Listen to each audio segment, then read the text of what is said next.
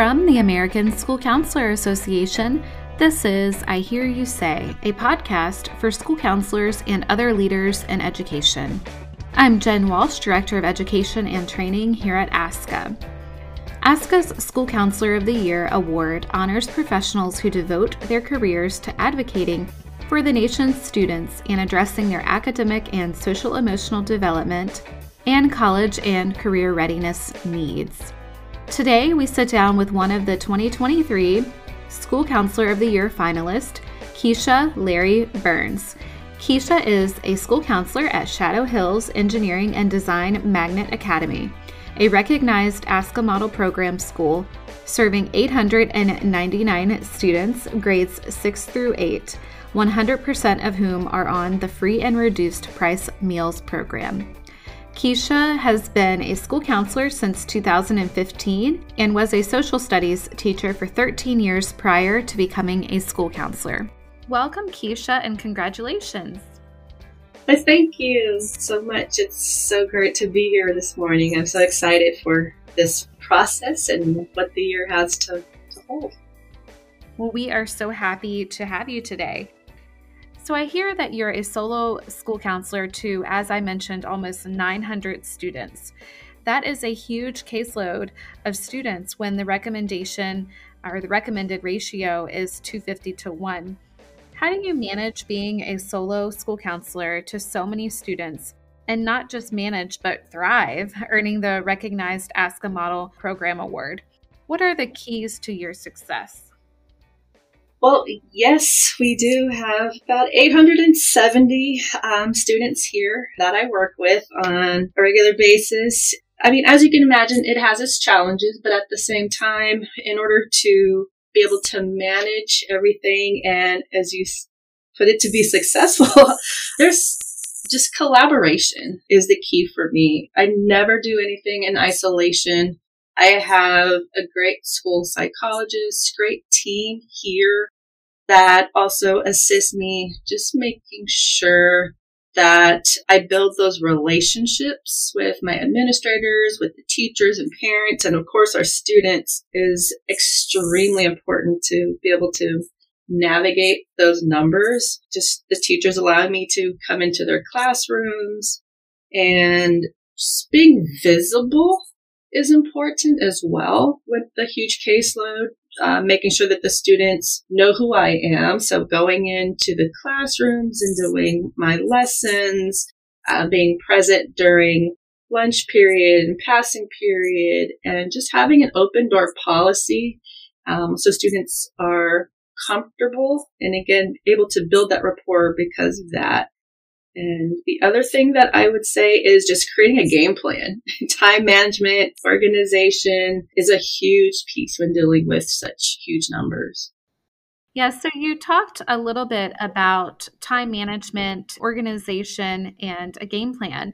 So, being a ramp school, I'm sure that a lot of that, the process of becoming a ramp school involved all of those things, right? I'd love to hear your top three tips for school counselors who are interested in earning a RAMP designation. I think first, patience.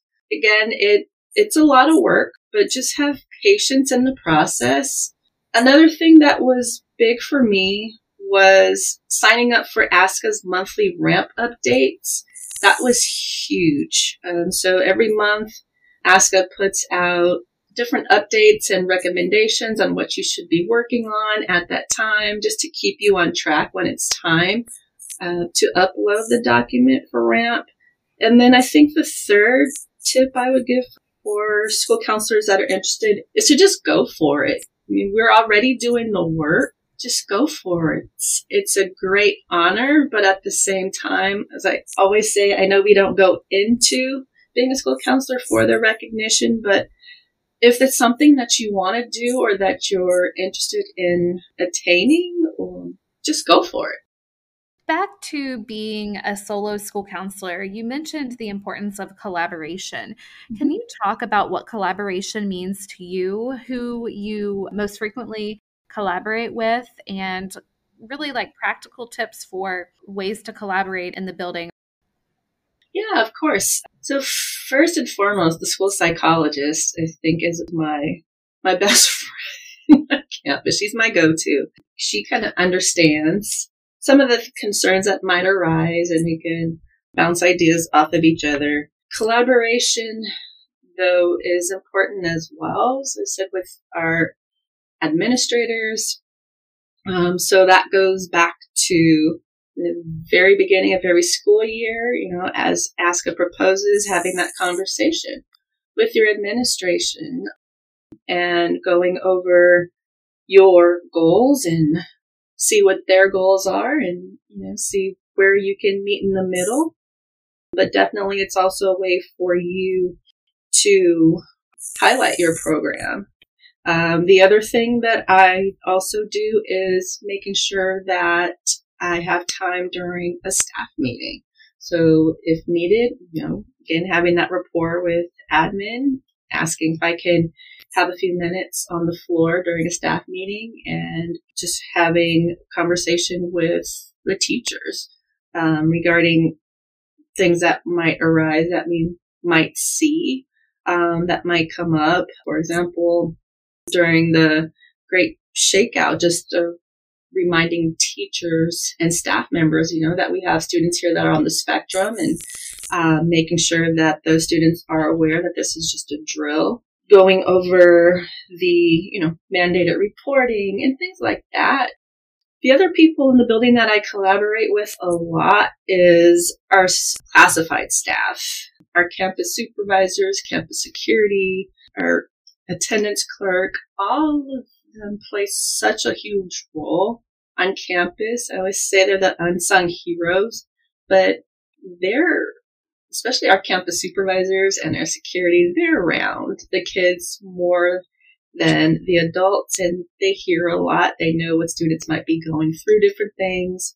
Um, same thing with our attendance clerk. You know, she is seeing patterns. Um, before I do, she'll always come in and we'll have a conversation on how to address um, the needs of a student or how to get resources for a parent that might need additional help with getting their student to school. So all around, it's just in making yourself visible, not only to the kids, but to the staff so that everyone on board understands you know your role and how you can support them and what they do yeah absolutely and yeah you talked about making sure that people know what the role of the school counselor is and I hear that you've done a lot of that advocacy work for the school counseling profession, both at the school building and at the district level. Yeah. So here at the school site, again, just being visible um, as I said before, just making sure that everyone on campus is aware of what I do as a school counselor and what my role is as a school counselor, you know, whether it's academics or talking to students about their attendance or talking to students about their behavior or social emotional needs. But again, making that known um, to everyone on campus and that was important. And that's the huge, a huge piece in creating a comprehensive school counseling program is again, making sure that you have that foundation that ASCA provides a great guideline for that. And so I highly suggest for those again that are not following the ASCA national model, give it a try. It works. That's for sure, especially as a solo counselor. It works really well just again collaborating with the teachers, with the staff, but outside of the building, making sure that people in the district are also aware of what we do as school counselors. So I keep saying I am a solo counselor, but I do have colleagues around the district. And so the other school counselors and I meet at least once a month. And we also collaborate if need be, pick up the phone. Hey, I have a question. But working with the other um, school counselors is huge. But as I said, making sure that everybody else knows what we do. So whether that's going to board meetings and making sure that, especially during National School Counselor Week, you know, going and having um, presentations we do to the school board. Um, make sure we're on the calendar every month or excuse me, every year for that.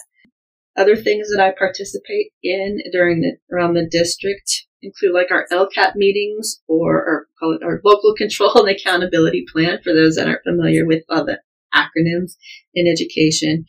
But that's how the district determines where the funding is needed, especially for underrepresented students. And so going and being able to advocate for my role or our role as school counselors is important, um, especially there. And then also just making sure we know that data is always important. So creating um, an evaluation tool was one of the things that my colleagues and I did a few years ago. So we were initially looking at how we were evaluated and we wanted to make sure that it aligned with what we were doing and following as far as the ASCA National model.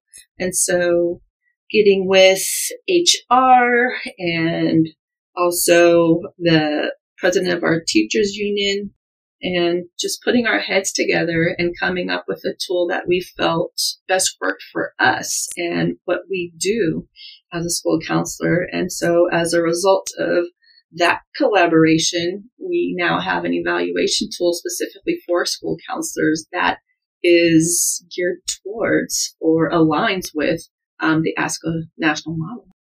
That's awesome. Are there any other tools in particular that you use from the model or from ASCA or really anywhere that you use to communicate or help you communicate the role of the school counselor?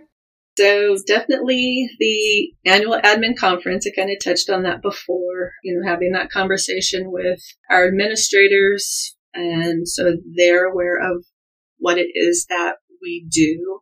Your calendar, just having that available as well is important. In addition to the annual admin conference, one of the other documents that we share is the appropriate versus inappropriate um, duties for a school counselor.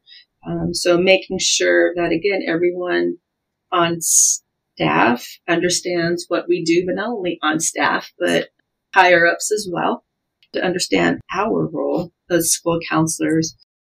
Another important piece that we share is just the do's and don'ts as a school counselor. And so just again, making sure that not only are we aware of our responsibilities, but again, making sure that everybody else in the building and in the district understands what we do, or most importantly, what we don't do mm-hmm. as a school counselor.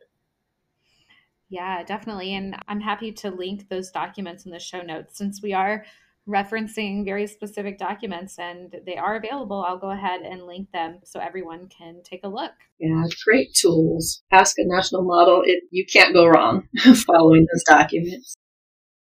How do you champion equity and or systemic change in your school or district? Well, the thing about my district and my school site, we are 97% of our student population comes from underrepresented communities. So equity is huge and being able to create systemic change, it's a must. It's a must. The communities that we serve, what I've been finding or what I've found over the years is that there's still that stigma regarding mental health and many of our Latino and African American communities where our students come from. And so just again, making myself visible to parents and guardians to help them to remove that stigma and to again, just to build capacity, I guess is the word that I'm looking for and to provide resources for the parents and guardians of students using resources from our local community, um, but also resources that address those specific needs. So whether it's a community resource specifically for, you know, our Latino or Spanish speaking community members or specifically for African American population, it's important. Another thing that I do as far as school wide to champion equity is providing tier one resources for my students. So again, going back to the ASCA National model, you know, part of it is pushing into classrooms and doing lessons. So making sure that I'm in the classrooms and visible and giving that uh, those additional resources, whether it's an academic lesson on maybe calculating GPA an SEL lesson, do coping skills, for example, or how to manage your emotions, college and career lessons for students to help them not only better understand themselves, but to kind of navigate the water, see what else, what other careers are out there. We have a lot of students in middle school who want to go be professional athletes, and that's fine. But I always tell the students, let's look at some other things, have some other options. And so just being able to provide those lessons as well discuss college and career opportunities. But not only that, tying in college and career, making sure that students see themselves in that. And so one of the things that my colleagues and I here around the in the district put together an annual career fair to where we invite our middle school students and community members in different careers to come and speak to our students about their career. So again, it ties in community. It also allows students to see people that look like them, because that's another huge piece. Making sure that students feel comfortable or providing that equity piece is making sure that students see themselves in these careers is important. Again, visibility with parents, participating in different groups that we have here, parent groups. We offer, we call it APACs or African American Parent Advisory Committee. So presenting during that those meetings every month and giving parents, again, resources and information and championing our African American students during that time who were doing well, sharing data. But again, just showcasing those students, acknowledging, you know, their work and what they're doing. And then you, I believe you also asked about equity at the district and systemic change. Yeah. So we have a radio show here in, in our school district. And so I've participated in that a few times. It's a, a Spanish speaking radio station. And so I've received a lot of parent contact, emails, phone calls, um, as a result of that. So again, letting parents know that the school counselors are available at the different school sites, but also what we do and how we can help them. And I think for parents to realize that I myself am from an upper, underrepresented population, uh, being African American and female. I come from a community very similar to the community that I teach in. And so I can relate. And so again, building that rapport with the parents is, it's important. And again, just visibility speaking at different engagements, whether it's the superintendent's breakfast I was invited to a year or so ago. And that was important for me because the superintendents, they need to know what we do as well as a school counselor. So being able to speak to the different superintendents across the area in which I live, that was important for me. And just explaining to them, you know, how we can work together and what we do to help our students district wide. So again, it just it comes back to visibility and building rapport, building those relationships to being able to have that, I guess, capacity again to be able to advocate for equity and create systemic change within the district. Yeah, absolutely. So, shifting gears a little bit, middle school, you're at the middle school level, and we know that this can be a very awkward time for students as they navigate the terrain, experience personal growth, and build relationships. To address this need, you implemented two programs. Can you talk a little bit more about these programs?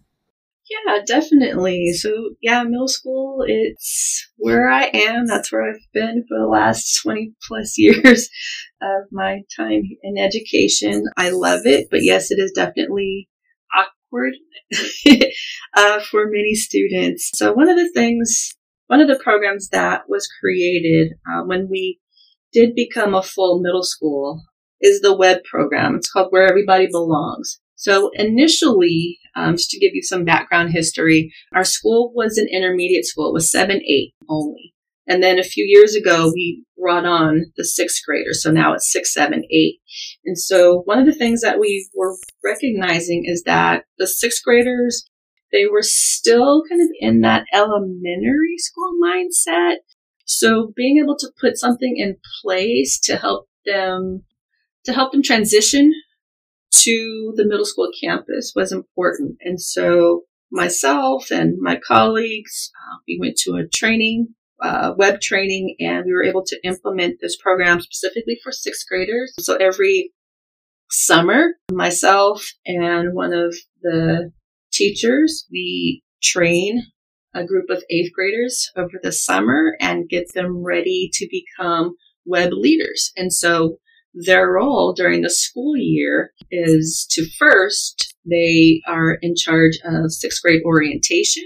So we show them how to basically become, they work as peer counselors. You know, they help students with, they give them a tour of the campus. They help students they have questions about a class or questions about their grades, they can always go to that web leader that they're assigned to throughout the year. And so these eighth graders do a phenomenal job. They said they're putting programs together and different activities together for the sixth graders and just again making sure that they feel welcome.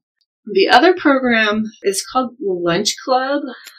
This one started back quite a few years ago. Initially, it started from, again, just being visible during lunch and realizing that there are some students who are not as social. You might see them at a lunch table reading a book, or you might see them off on the side. And so, in speaking with the school psych at the time, we kind of put our heads together and we're like, well, let's create a safe space during lunchtime where these students could go to. And so we were able to get a classroom and we had board games, we had arts and crafts. So different things that students could do. If they wanted to sit in there and read, they could do that as well. And then eventually it grew and it grew. We had one uh, lunch club per lunch and now fast forward six, seven years later, we now have lunch club throughout campus. So there are teachers who have given, I don't say giving up their lunchtime, but they're sharing in their lunchtime with students. So they're providing uh, students with, again, the arts and crafts. We have a teacher that does Dungeons and Dragons. We have a place where students can just go sit and read. And so just teachers have really, really, I want to say stepped up, but that's the word that comes to mind right now. And just being able to give of their time and opening their classrooms during lunch periods, during their lunchtime to these students. And so it's been very successful to where they're, they're full. they're at capacity. Um, and so it's, it's been a great joy and the teachers are enjoying it as well. So it's allowing the teachers to build additional connections with students they may not even have in their classroom. But, you know, again, it kind of circles back to that equity as well. It's just been a joy. It's been a joy to see that those programs sound really great and definitely sounds like a lot of those students are really finding a place to connect and we always hear that it's so important for students to have at least one trusted adult and it sounds like through collaboration you're making that happen with those programs yeah when it may not have happened otherwise. Yeah, thank you for that. It, like I said, it's been a joy to see it just grow and expand, and it's been fun. Yeah. So, if you had to pick a theme song to describe yourself, what would it be and why? Oh, that's a tough one. Over the years, I mean, music is one of those things. It's a it's a coping mechanism. It's a go-to for me. I I love music. And so this is a tough one. So I know for me, the theme songs with, I mean, everybody goes through changes in their lives. And, and so I would say with where I am right now in my career, And in life, my song, and I know this is a long intro into the into that. I would say my theme song is Big by Pastor Mike Jr. And I say the reason for that is, is I listened to the lyrics for that. It really resonates with where I am. As I said right now, um, a finalist for ASCA Counselor of the Year. That's crazy. I, I never would have even thought of that a couple years ago. California School Counselor of the Year. I just, again, that's mind blowing. And so with that song, like I said, it just talks about how you have thoughts and dreams and you see your life going one way, but there's bigger and better out there and you, you can't, you can't put a limit. you can't put a limit. And another reason that song resonates with me is because it's something I always share with my students as well we have our thoughts on what we want to do, where we want to be. Maybe things aren't going so well at the moment, but to always look forward to another day and knowing that this is going to pass, you know, and just to think big and dream big and it can, it can, it can happen. That's for sure. Awesome. Well, thank you so much for that. And typically, we end each episode with what inspires or motivates you. Great question again. What's been inspiring me as of late is just seeing others who look like me, other African American women who are making groundbreaking strides in their field is a huge inspiration just where we're going with women in general and breaking the glass ceilings and becoming independent and just really flourishing um, is really inspirational. And also, just going back to my students, I wouldn't be here in this position to even speak to you as a finalist if it was not for them. And so they are my, my biggest motivation. My students and my nieces and nephews that are coming up behind me, they're a great motivation. Yes, absolutely. Well, thank you, Keisha, so much for joining us today. And thank you all for listening. We hope to have you back on our next episode, but until then, be sure to check out our website, schoolcounselor.org, for school counselor resources. We'd also love to engage with you on all of our social media platforms. Find us on Facebook at the American School Counselor Association, Twitter at ASCA Tweets, and Instagram at We Are ASCA. Thanks and hear from you soon. I'm Jen Walsh, and this has been I Hear You Say, the podcast from the American School Counselor Association.